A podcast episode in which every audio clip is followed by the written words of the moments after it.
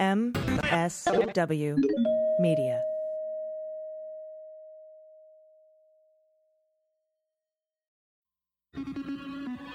News with swearing.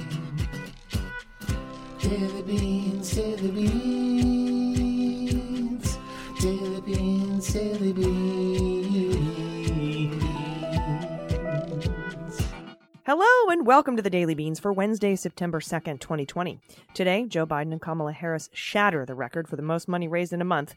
We hear arguments in the Manhattan District Attorney's subpoena of Mazars in the Second Circuit. Trump compares the attempted murder of Jacob Blake to missing a putt in golf. The Department of Health and Human Services bids $250 million for a communications contract to spin the message on COVID. Barr removes a 20 year career national security official, and the replacement raises questions. Barr orders more changes in the FBI surveillance under FISA, and Elliott Broidy is about to be indicted. I'm your host, AG. Whew, we have a great show lined up for you today. First, we heard arguments in the Second Circuit about the Mazars grand jury subpoena and whether or not they would grant a stay, and I will discuss that and their decision with the host of the On Topic podcast and former U.S. Attorney Renato Mariotti later in the show. And I will be joined by comedian and activist. She has raised over $30 million for incredible causes. Her name is Dana Goldberg, and she's amazing. She's going to join me for the Good News Block. I'm very excited to welcome her to the show. She'll be here on Tuesdays with us. And I am firing up the Fantasy Indictment League music today.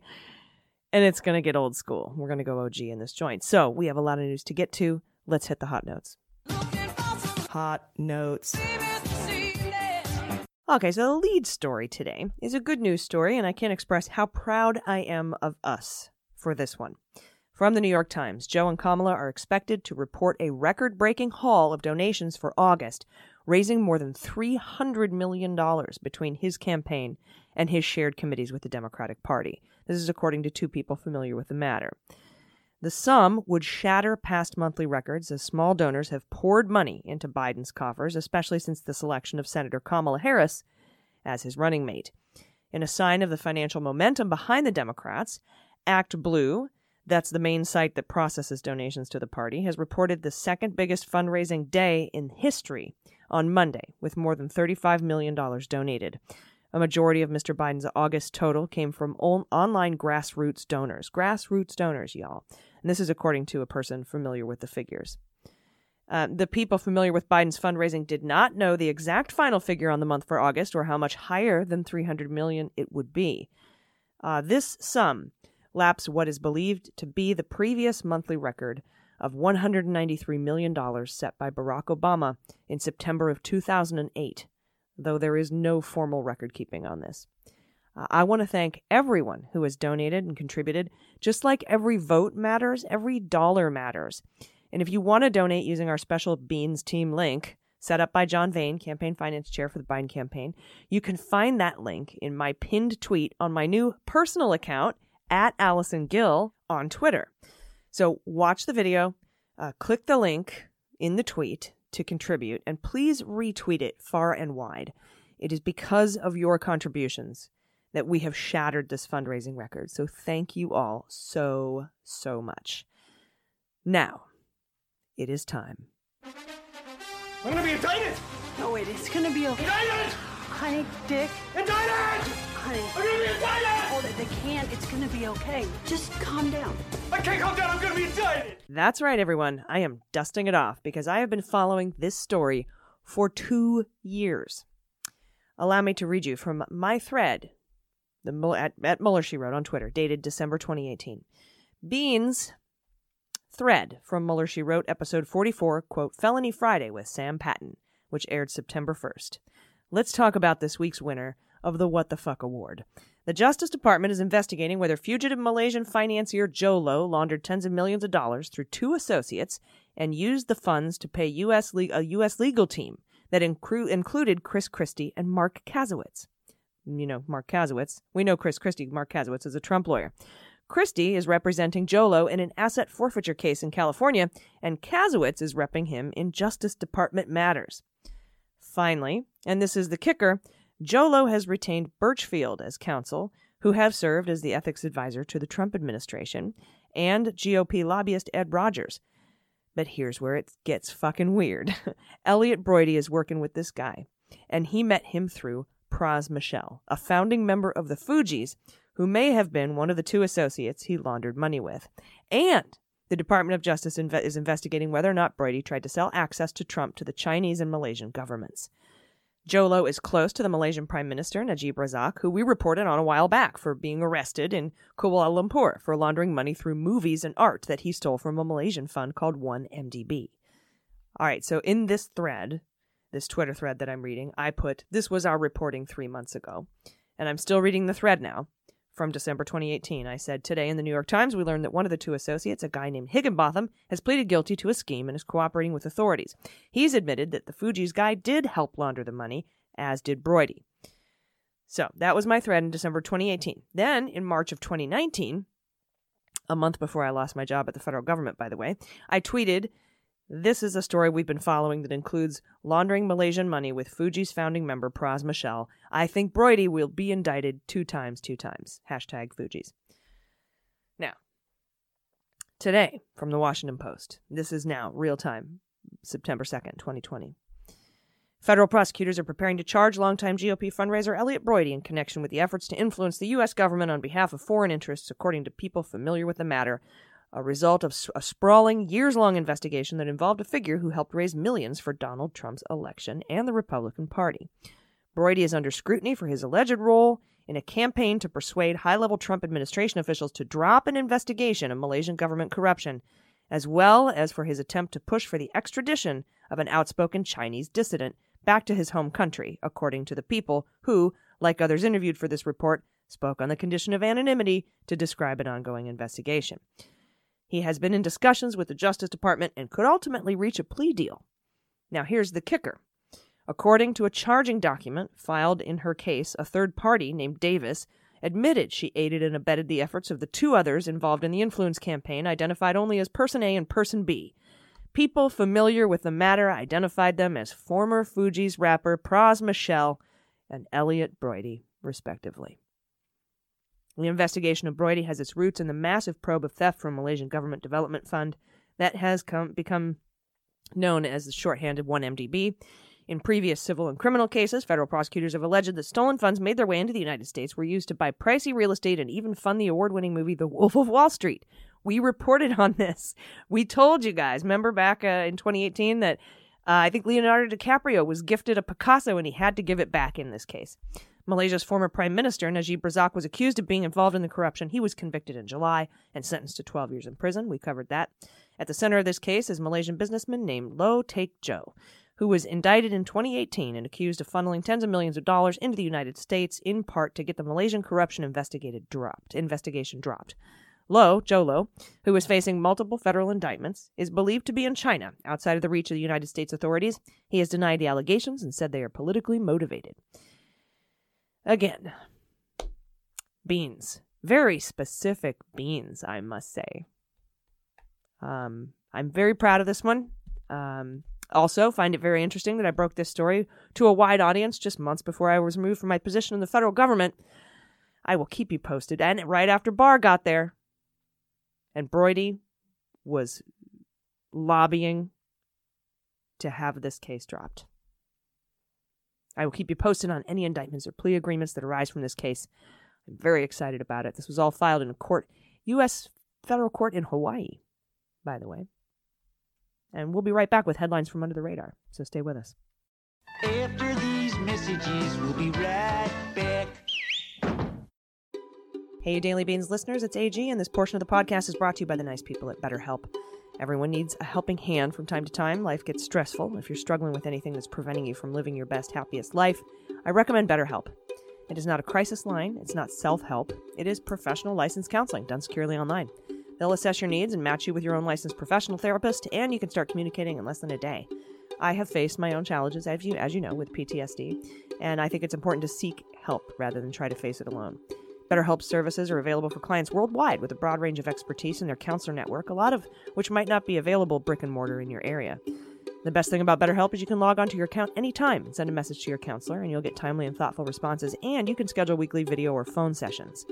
BetterHelp is committed to facilitating great therapeutic matches, so they make it easy and free to change counselors if you need to.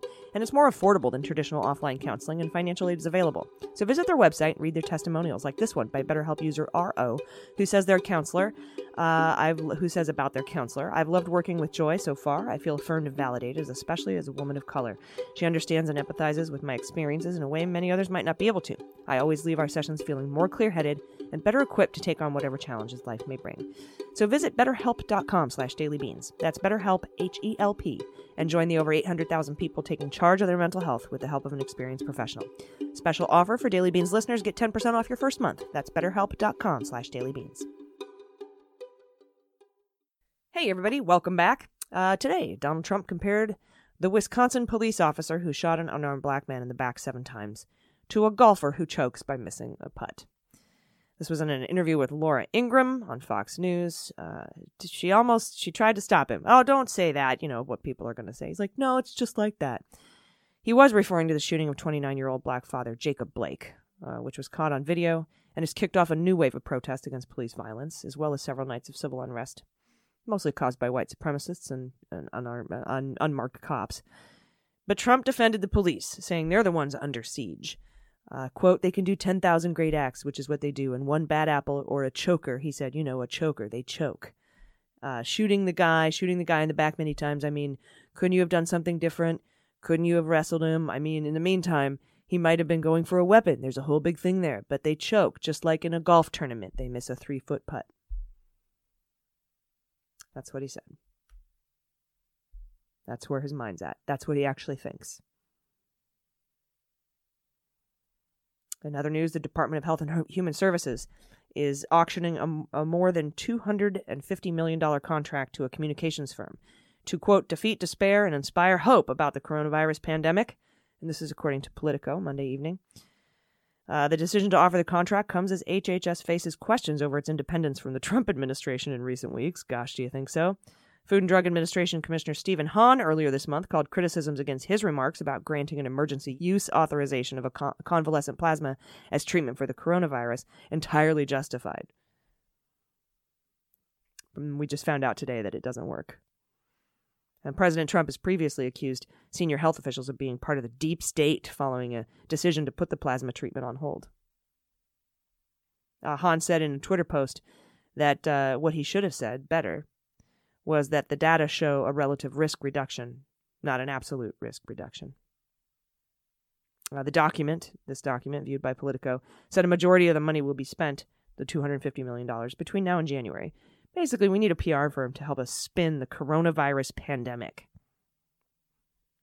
The goals of this contract are to defeat despair and inspire hope, sharing best practices for businesses to operate in the new normal, and instill confidence to return to work and restart the economy build a co they want to build a coalition of spokespeople around the country to provide information on vaccines and therapeutic treatments and give updates regarding reopenings. Now we know Russia is trying to co-opt messaging on COVID in the United States and has been caught spreading disinformation about it. But here's what's missing from this article. Caputo is the communications director at HHS. This is oddly missing from the headline. He has worked for the Russians. He shows up in the Mueller report a zillion times. This is absolutely bananas. There's a lot of stuff going on with Bill Barr, by the way, too, removing some Justice Department officials who oversee this kind of thing. I'll get to that in a second. But current and former national security officials are raising concerns right now over his recent decision to remove the head of the Justice Department office that helps ensure federal counterterrorism and counterintelligence activities are legal. And they're replacing him with a political appointee with pretty much no experience.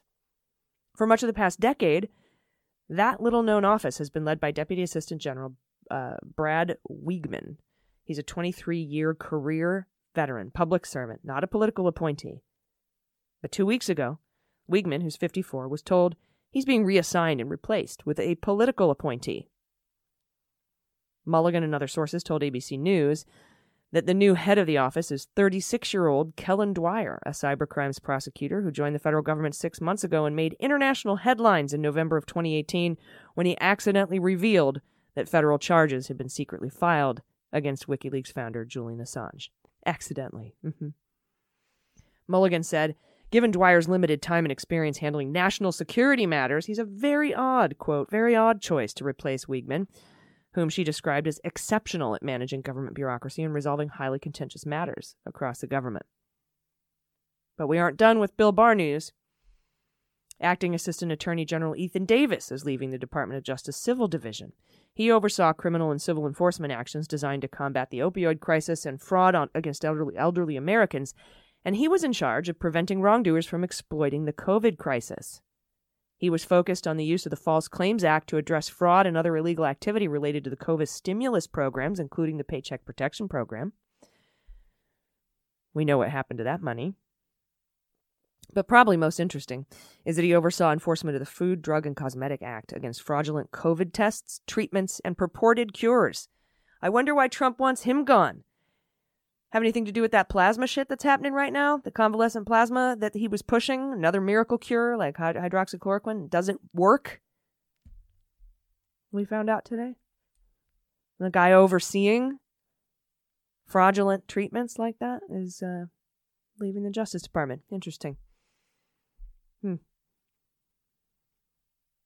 Now, you remember I told you yesterday about Trump's advisor advising the White House for herd immunity, which, by the way, sounds a lot like what's going on in that $250 million spin, COVID spin contract for, for helping them, you know, come up with better messaging from Mike Caputo. That message sounds like herd immunity oh, you know, what they're going to do is they're going to say, COVID is beautiful. We live in COVID now. And uh, here's how businesses can cope. Here's how schools can cope. Send everybody back, though. That sounds like proactive herd immunity strategy to me. But Trump's new advisor is denying he told the White House to try herd immunity, which could kill over 2 million Americans. And that's according to an IHME model out this past March.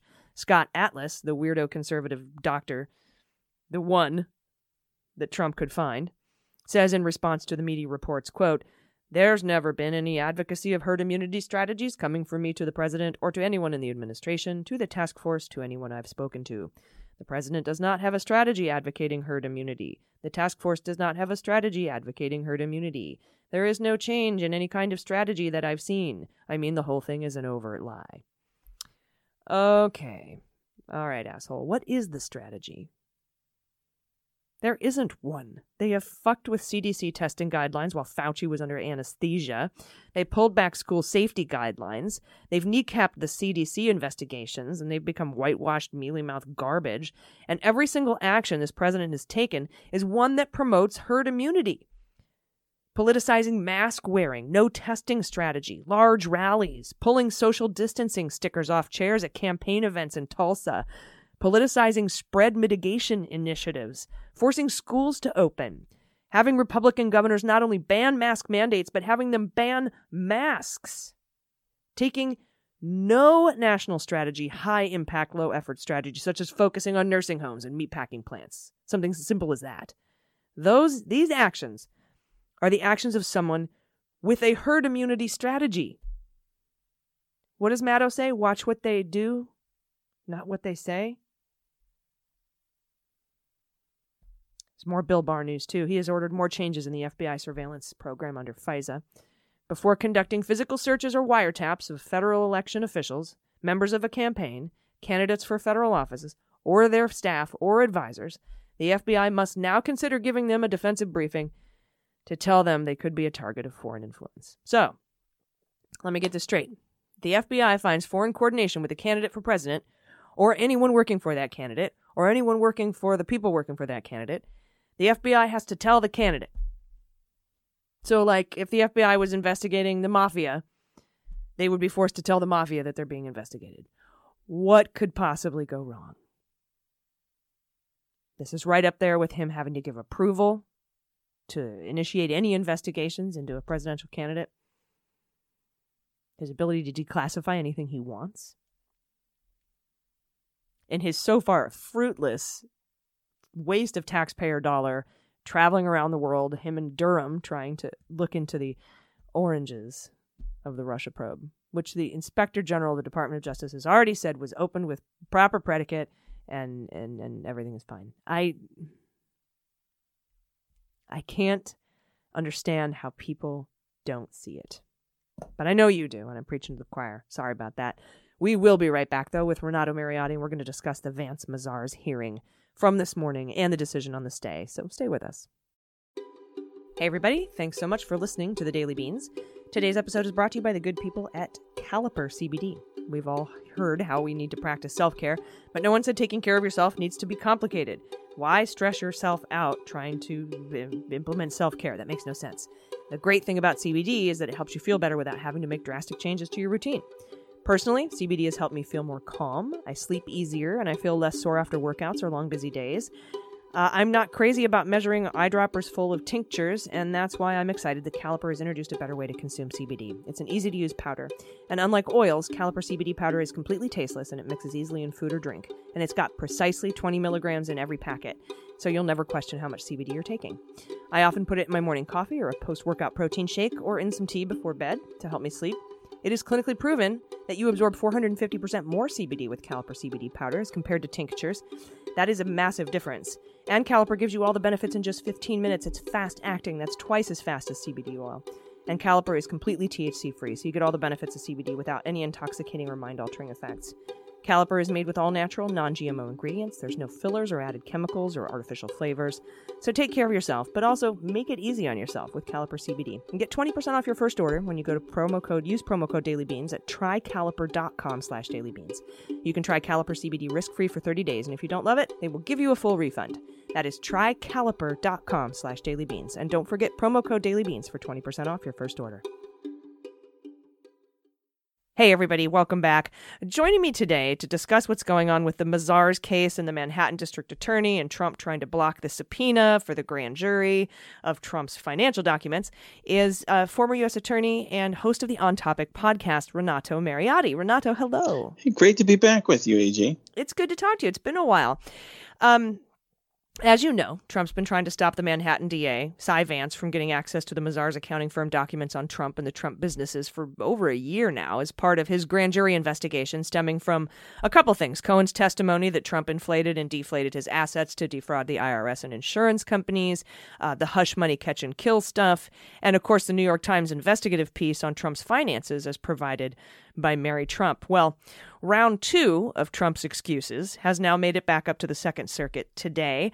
And uh, I wanted to ask you about this. His his first round argument, in the first time it went up through SCOTUS, um, SCOTUS rejected because the, the argument was he had absolute immunity. They decided he did not, but told him, head back down if you got a better reason uh, to block the subpoena.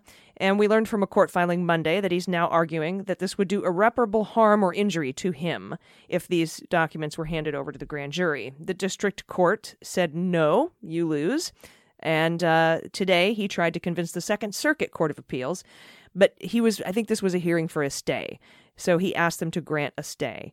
So I first want to ask you about irreparable harm as the argument, because these documents would go to the grand jury, not the public. And grand jury is sworn to secrecy. It's the safest place you can send stuff, uh, which means uh, that the only irreparable harm would be what? Prison? I don't understand the argument. So, great question.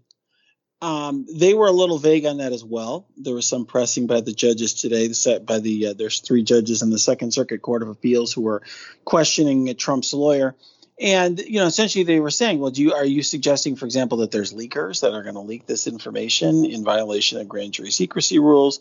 And essentially, his attorney's argument was, well, there are exceptions to the grand jury secrecy rules. It's possible that something could fit within an exception and could be released. I think they they've deliberately kept this vague, and I think what they were trying to suggest to the court was, hey, you know, the the potential downside of personal financial information of the president being released, let's just say, is so great that any chance that that could happen weighs heavily uh, in you know in favor of of the argument that we're making. You know, com- compared to what the counter argument is. That that's essentially what they what they were trying to do here. Kind of have this boogeyman. And it's something that courts typically would be very um, sympathetic to, I think, in almost any circumstance, because typically any taxpayer or a person who's you know got sensitive information that's being subpoenaed wants to make sure it's protected and so forth. I think obviously we all know that there's a backdrop here which causes everyone to view Trump's arguments with a great deal of suspicion, and I think that changes the way that we view these arguments. Well, right, because I mean, uh, purportedly, are they suggesting or vaguely suggesting that irreparable harm could happen if any president's finances get out there or anybody's finances get out there? Because I mean, not all of us would go through irreparable harm if our finances were released. They would make that argument. I'm not saying that they're right or that it's it's it's not disingenuous, but I think if, if uh, Mr. Consovoy was on this call, he would say yes, because the president is this public figure who's a target of massive scrutiny in a highly partisan country, and people want to attack him and you know tarnish his name, and uh, uh, people want to kill him, and all sorts of crazy things. And so, letting you know private information of the president out, of any president, is very significant harm. And unless it is absolutely justified, uh, you know, it should, you know, th- that the information should be very closely, uh, you know, protected. I mean, that I think he he would he would argue that. Like I said, I don't know whether or not it is that's that's something that you could say with a straight face with, with this president. I think we all know that there's some other motives here, but I think that was the argument tonight. Yeah, but if I were a judge and you were going to compel me that this would do irreparable harm, I think you would have to show me how to do that. And if, if we had to do that in camera or ex parte or whatever, uh, under seal, that's, you know, blah, blah, blah, then fine. But I think that if I were the court, I would need good reason to show irreparable harm, not just it could or it might. We're not saying that he's crimey or weird. We're just saying it it's feasible. I just don't feel like that's um, a very compelling argument. But they didn't rule on the, that argument's merits today. They only ruled on the stay. Am I correct? Correct. And this, so they've scheduled the arguments on the merits of Trump's argument for September 25th. So that is, a, you know, three weeks, a little more than three weeks from now. It's pretty quick. Correct. Um, and uh, I think that's by design. Uh, so I guess the, the now the stay. There's a lot of people who are upset that they granted the stay. Am I way off base here? But I feel like, and the, the, the president seems to get his stays granted all the time. But I feel like in order for a prosecutor to be able to buy you know they have to this this is federal criminal law and i know that that vance is state but i'm sure this kind of mm-hmm. applies mm-hmm. there too you have to be able to obtain and maintain a, con, uh, a conviction on appeal and i feel like by by taking these extra steps and allowing the stays granting the stays and going through this due process that sort of bolsters a case against uh, a, a, successful appeal on conviction, if there is a conviction and an indictment and a conviction. Is that kind of the idea here? I mean, why does he keep getting all these stays? Well, I think the reason why would be that he's a you know the argument would be that he's entitled to due process here he the supreme court said he can raise the same sort of individualized arguments that anybody could in other words anybody if you're subpoenaed can try to quash the subpoena or whatever you can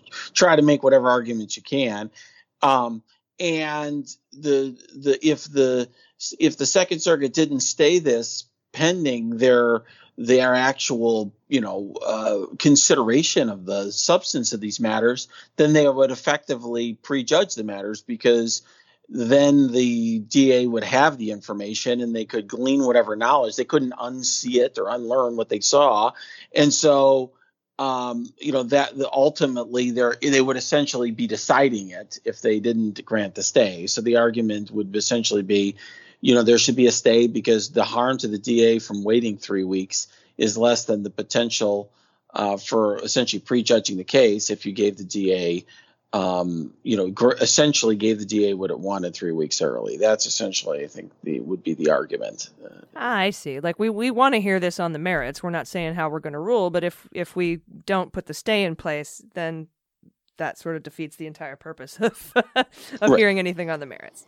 Right. right. And I will say this is all kind of operating under a backdrop of the knowledge that the Second Circuit isn't the final say and I'm sure we'll get to this that the Supreme Court's going to come down the line too. And it's kind of an unfortunate thing for everyone who wants a speedy resolution to this matter.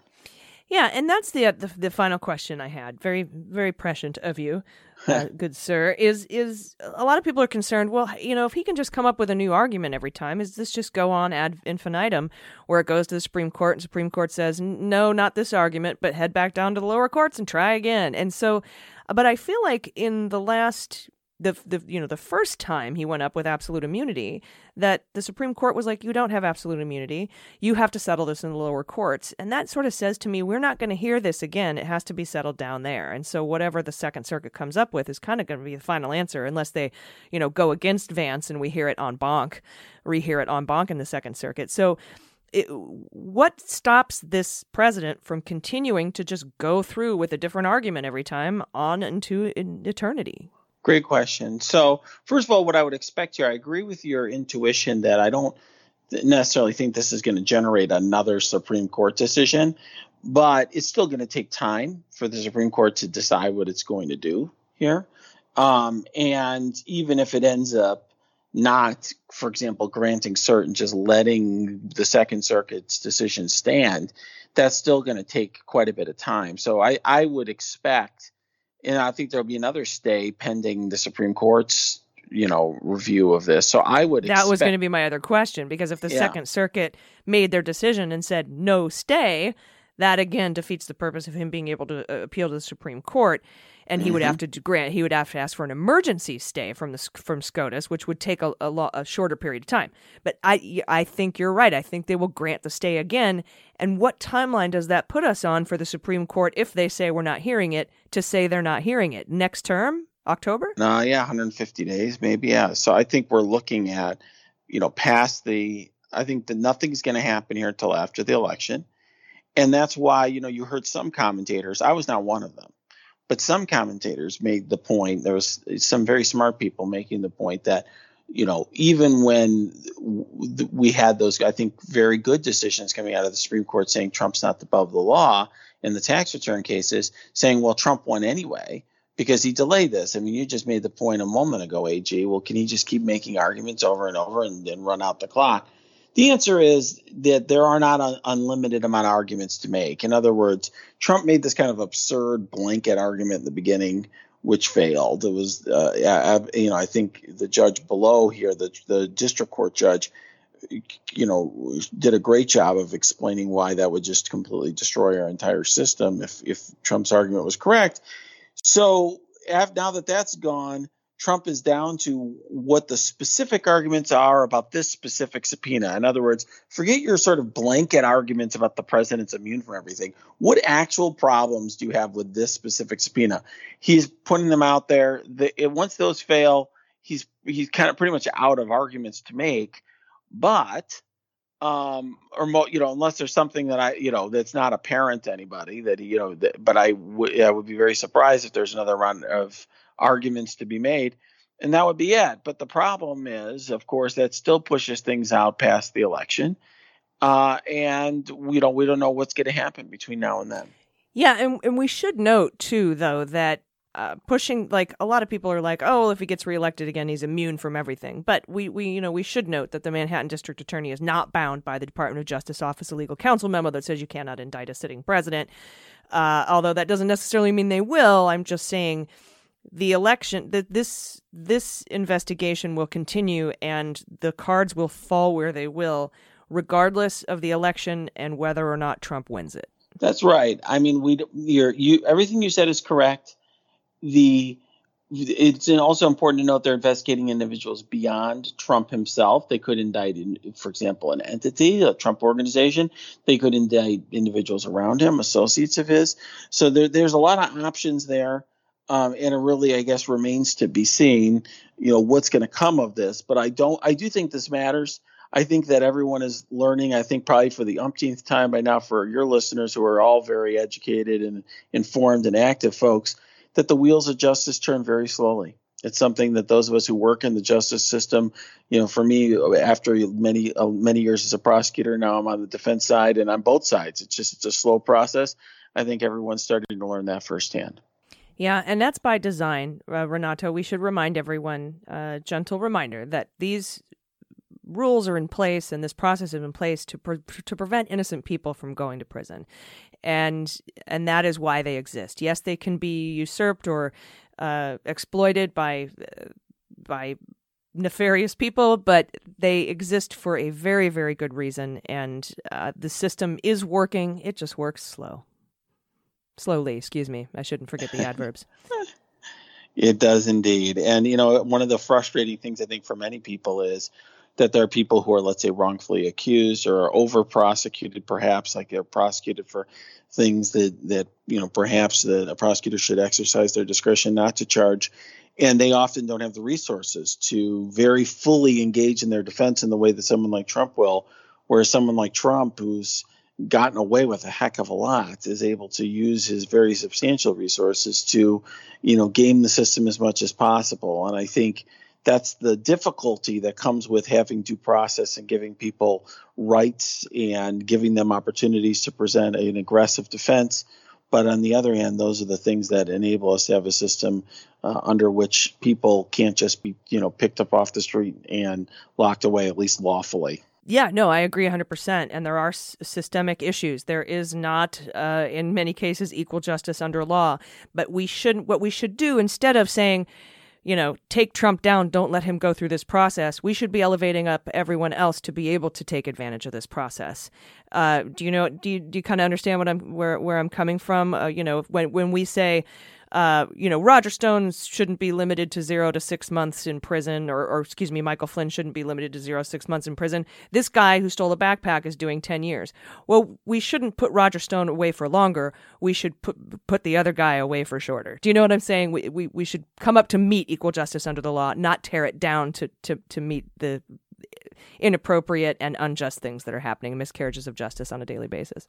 Yeah, I think our entire system needs a closer look. And part of the issue here, of course, is the difference between the federal and the state system and how fractured our you know, our system is handled at a local, state, and local level, often in which you'll have a patchwork of processes where committing a crime in one locality will generate a much different uh, outcome than someplace else. And I think that's part of the problem here is that someone like Roger Stone, prosecuted by federal prosecutors in the Trump administration, getting a very different result than somebody who is prosecuted by maybe the Manhattan DA, for example. And that is an issue. Yeah, agreed, 100%. Well, thank you so much for taking the time today. Everybody, check out the On Topic podcast with Renato Mariotti, former U.S. Attorney. Thank you for speaking with me today. Thanks a lot. All right, everybody, stick around. We'll be right back with a good news block, so stay with us. Hey, everybody, it's AG, and this Helping of Daily Beans is brought to you by Magic Spoon. Seriously, my favorite thing ever. I have always, always, always loved cereal. I remember as a kid, I would eat a whole box just sitting there in front of the TV, and then I would drink the the milk after. Like that, mm, so good. But as an adult, I had to give up eating cereal because of all of the sugar and carbs. That is why I'm excited to share Magic Spoon. It is a cereal that is so delicious you will not believe that it is made without all the sugar, carbs, or guilt. It is so good you won't believe it's actually healthy. And as Forbes magazine says, with cereal that tastes this good and offers so much nutritional value, as opposed to none, Magic Spoon may be the future of breakfast, and I agree. And lunch and dinner. I eat it all day. Uh, they amazingly, these cereals, Magic Spoon, zero sugar, 12 grams of protein, and only 3 net grams of carbs in each serving.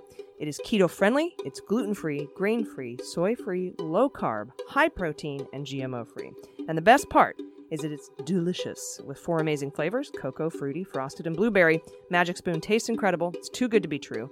My favorite flavor right now is the fruity. It is so yummy, I snack on it all day, and it's healthy and nutritious and guilt free. So go to magicspoon.com slash dailybeans to give a variety pack a try. You will not be sorry. And be sure to use our promo code dailybeans at checkout to get free shipping. Magic Spoon is so confident in their product, it is backed with a 100% happiness guarantee. So if you don't like it for any reason, they'll refund your money, no questions asked. That's magicspoon.com slash dailybeans and use the promo code dailybeans for fast free shipping. And we thank Magic Spoon for sponsoring the podcast. All right, everybody, it's time for the good news. Well,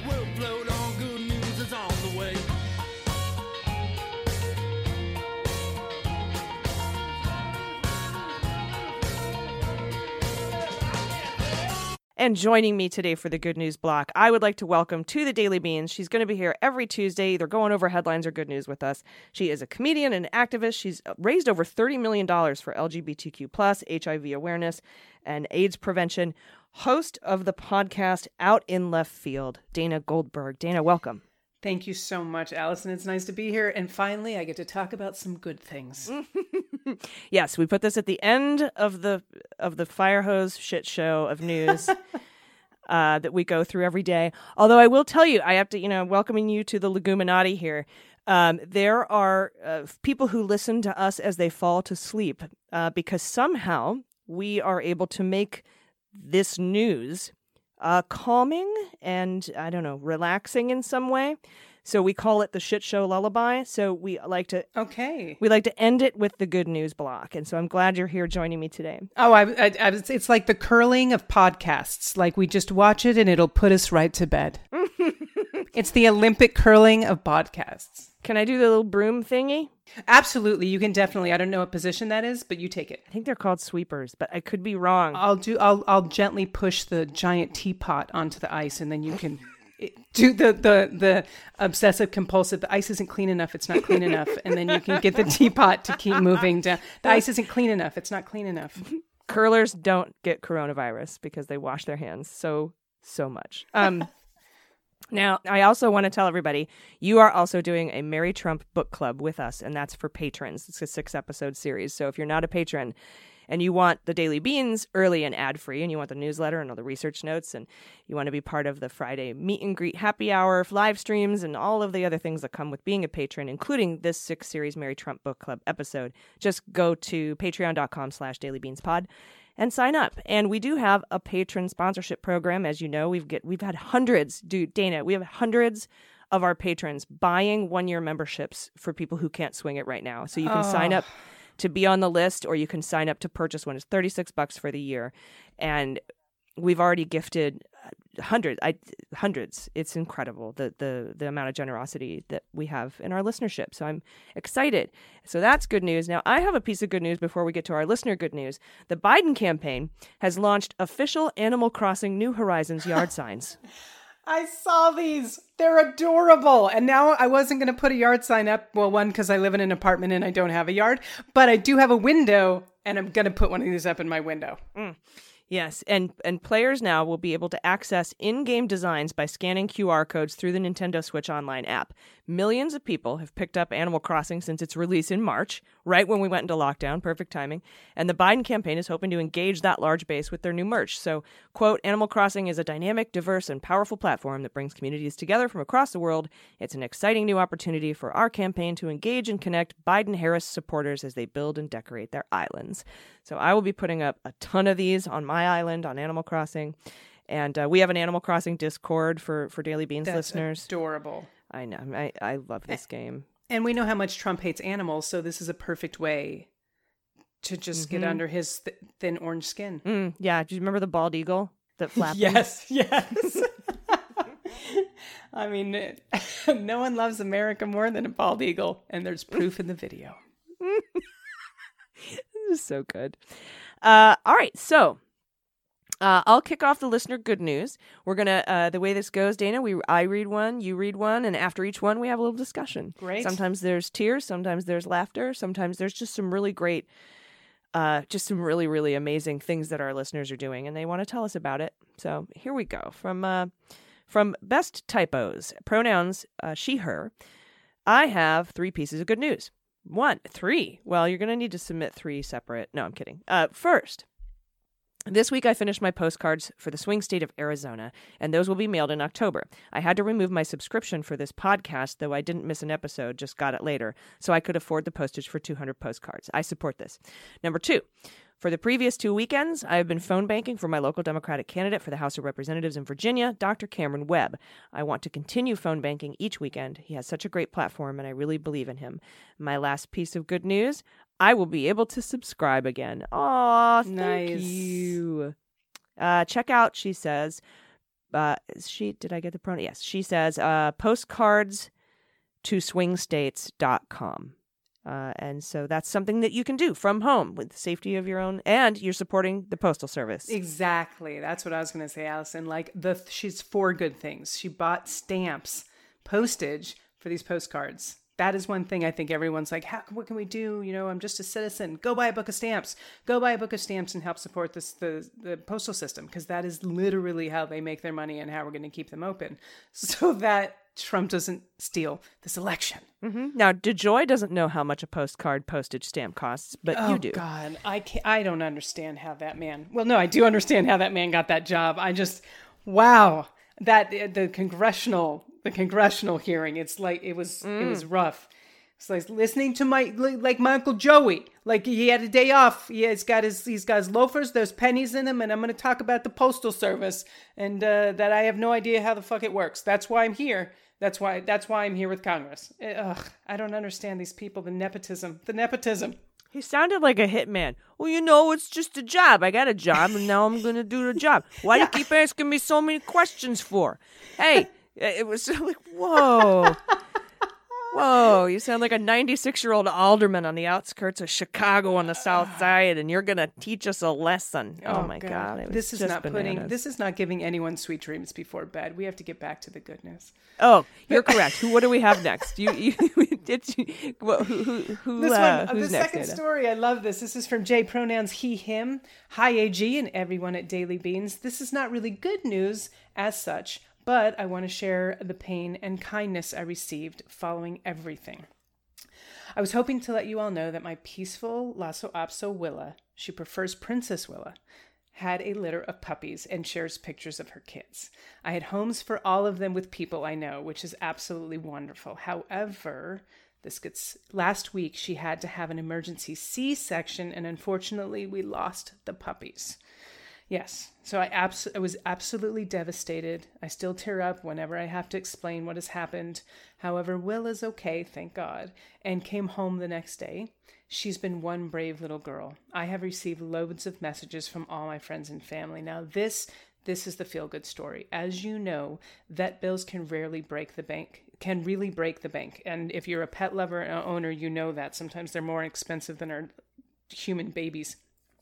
As you know, vet bills can really break the bank, and mine charged me over 2,000 pounds. I love that you have listeners all over the world for the Daily Beans. My friends who has his own issues was so kind and sent me 500 pounds toward the bill with a message saying it was not my fault and knows what a great dad I am to my two furry squeaks. This person is adorable, Jay. Come on. Ah, little furry squeaks. So just want to say thank you. And despite these little things are sent to try us, there are people who really care. Here's a picture of Willa, a Princess Willa, as she prefers to call herself. She is absolutely adorable and has the, bows. cutest bows in her hair. And look at her little smile. She's I see teeth. She's smiling. I know. And her peats, her little peats are cro- like little one on top of the other, very proper Princess Willa. Yes, and and everyone, we will definitely share the picture of Willa um, on our uh, Twitter at Daily Beans Pod, and of course on the newsletter for patrons. So you definitely need to see this tiny little beautiful. She's so cute. She is. I'm a dog person. I'm a dog person because really my self esteem can't handle cats. So really, I'm a dog. I'm a listen. I need something that is not gonna turn its back on me for no apparent reason. Just whenever it feels like it. I date women. I deal with enough of that. This I need a dog. I'm a dog lover. I'm a dog lover. Will is adorable. I'll take Princess Will any day. Yeah, I'm the straight cis cat lady. So that's me over here. It's all right. As long as you act gay in public, we're fine. Go ahead. I'm used to people turning their backs on me. uh, all right. Uh, next up from uh, anonymous pronouns he him. Good news. Oh, it's another pet story. Yay. Uh, good news. We've been thinking about adopting a dog since the before times. That's what we call pre-COVID. But didn't think we'd ever be around uh, enough to properly take care of one. My wife works in an office. I used to travel a lot, but in quarantine, I'm only doing Zoom appointments, and my wife is splitting her time 50-50 home and office. But the real motivation is our little dude. Our 11-year-old son is very social, talks so much, and hasn't been able to do camp or visit cousins or go to the beach with grandparents like he normally does.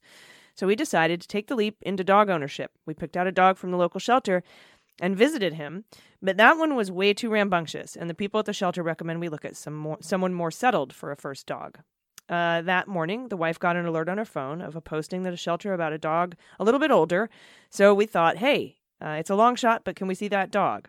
They were delighted to let us see Tanner. Tanner was much more calm, one and a half years old, and wanted nothing more than to be petted constantly. And he took an immediate liking to my son. He is now my son's constant companion, and when I have to be in my home office, um, or he's my son's constant companion when I have to be in my home office. The pod has been an inspiration for us in making the sleep with all of the good news about adoptions, especially Jordan's adoption. Love you, gals. Keep the faith. We and our pod pets will get through this together. Oh, that's. Mm, I know.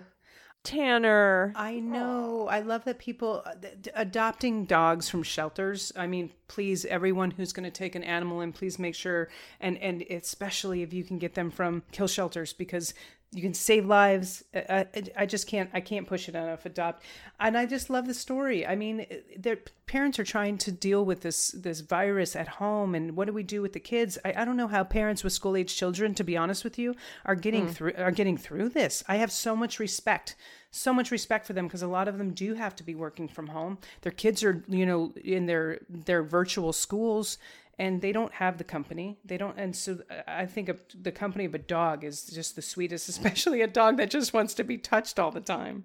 I love it.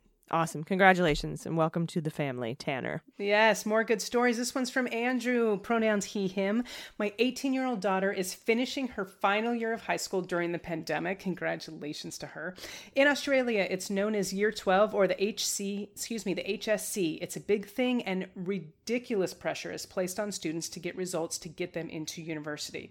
Final exams are in October, November, and uni offers are made in December. However, she has received early entry into her preferred course at Australia National University. So all the pressure is now hmm. gone. I love it. She only needs to finish the year and she gets her preferred course. Proud proud ah. dad moment. Andrew, you should be a proud dad moment.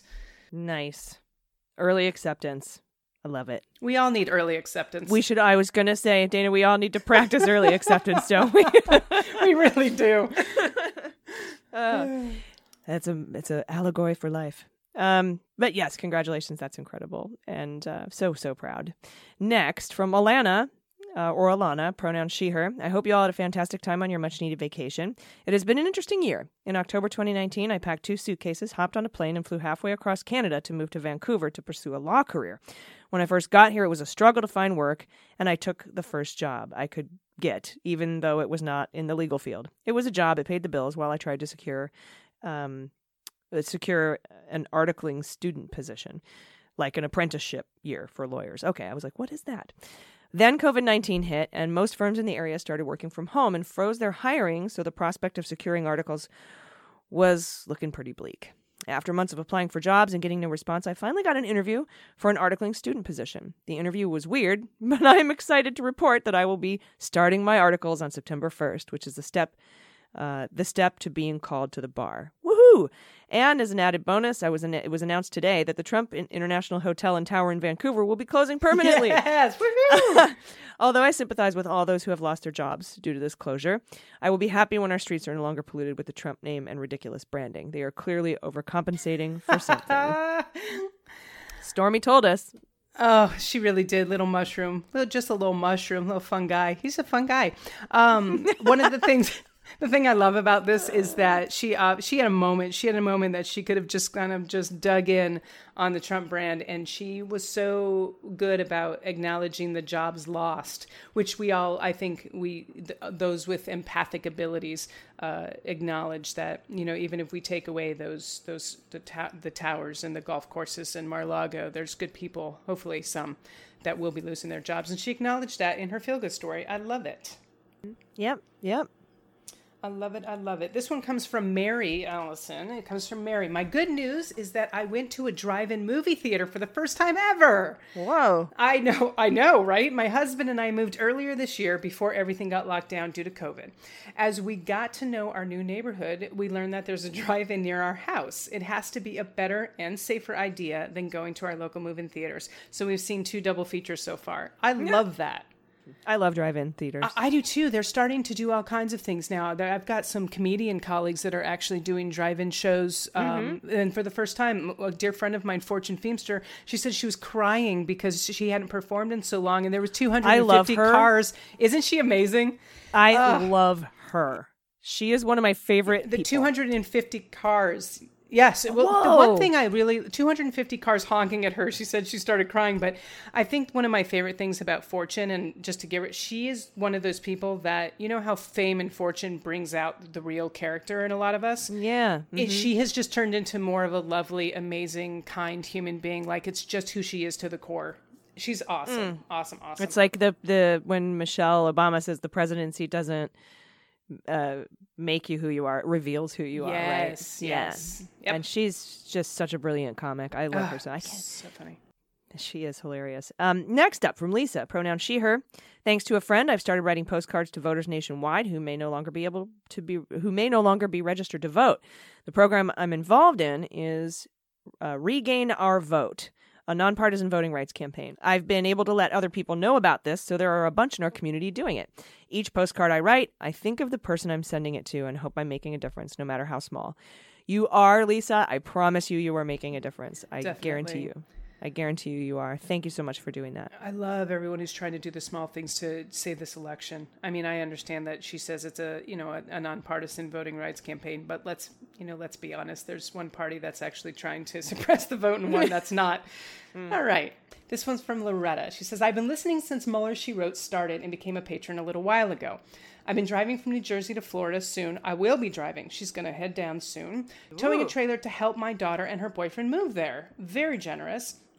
He wants to live near the beach before they sink below the ocean. Oh Hilarious. God. Not the good news and far from my idea of a good time, but I love my daughter and I can't not help her out. I'll be there long enough to sleep, then I'm headed back home away from the COVID shit show. Anyway, your podcast is the one I listen to first thing when I wake up as I'm getting myself together for my day. 14 months ago, I made the decision to enrich my life with my companion, Frankie, an adorable Oh, Tim, it, Tim, Timneh? I'm not sure if that's how you say it, but a Timneh African Gray. Oh, I love these parrots, Allison. A Timneh African Gray, and she has already learned to say several things. I'm still waiting for fuck, lol. Often surprising me with what she comes up with. Since you started using the little jingle before the first break that ends with the wolf whistle, it's not at all uncommon for her to chime in when it comes playing. I love it. Today, while I was getting her breakfast together and apropos to nothing, I sang the jingle and she chimed in right with the whistle twice. So I also Oh. started, I love it. She said, I also started my own blog, boomerdemnation.com. Yeah, All right. Boomer Dem Nation. boomerdemnation.com in March. Nice. Keep up the good work. I love African gray parrots. I don't know if you know this, but Mary Trump has an African gray parrot. Yep. Did you know that? Yep. She was eh, she was talking during uh during our interview, and I was like, "Are you going to teach it to say man, woman, camera, TV?" Like I, man, woman, person, camera, TV. I was like, "Yeah, you got it. You got to teach." Um, uh, so the jingle that she's referring to. Do you remember in the '80s Saturday morning cartoons? And on ABC, there would be this little claymation guy, and he would come out and he would go, After these messages, we'll be right back. Good job. and so that's that's what he, that's what they're talking about. We play that before our uh, first mid roll break. That's fantastic. I uh, I dated a woman who had an African gray, and she, uh, the the the human uh, was a was a San Diego Chargers fan. So you can only imagine during football season, the bird was like "fuck, shit," like for three months while while, football was on, just yelling at the yelling at the television. Uh, Oh, that's brilliant. yeah. They're um, African grays are measured, and you know what's amazing about an African gray? They have a thousand word vocabulary, which is actually nine hundred and forty-eight words more than Donald Trump. Oh, It's impressive. tremendous. It's huge. They must have read the manuals. They must have read the books. Ah, well, this has been wonderful. What a great news block. I'm so happy to welcome you to the show. Everybody, this is Dana Goldberg. She's going to be joining us Tuesdays from now on. So uh, thank you so much. Do you have any final thoughts before we get out of here? Final thoughts: Everyone, just love each other. Take care of yourself, and do something every day that brings you joy. Because Lord knows we have enough bad news coming in. So make some of your own good. Awesome. Thank you so much. And I'll do my typical sign off. Everybody, please take care of yourselves, take care of each other, take care of the planet, and take care of your mental health. I've been AG, And I've been DG. And them's the beans. The Daily Beans is executive produced and directed by AG and Jordan Coburn, and engineered and edited by Mackenzie Mazzell and Starburns Industries. Our marketing manager, executive assistant, production and social media direction is Amanda Reeder. Fact checking and research by AG, Jordan Coburn, and Amanda Reeder. Our music is written and performed by They Might Be Giants. Our web design and branding are by Joelle Reeder with Moxie Design Studios, and our website is dailybeanspod.com.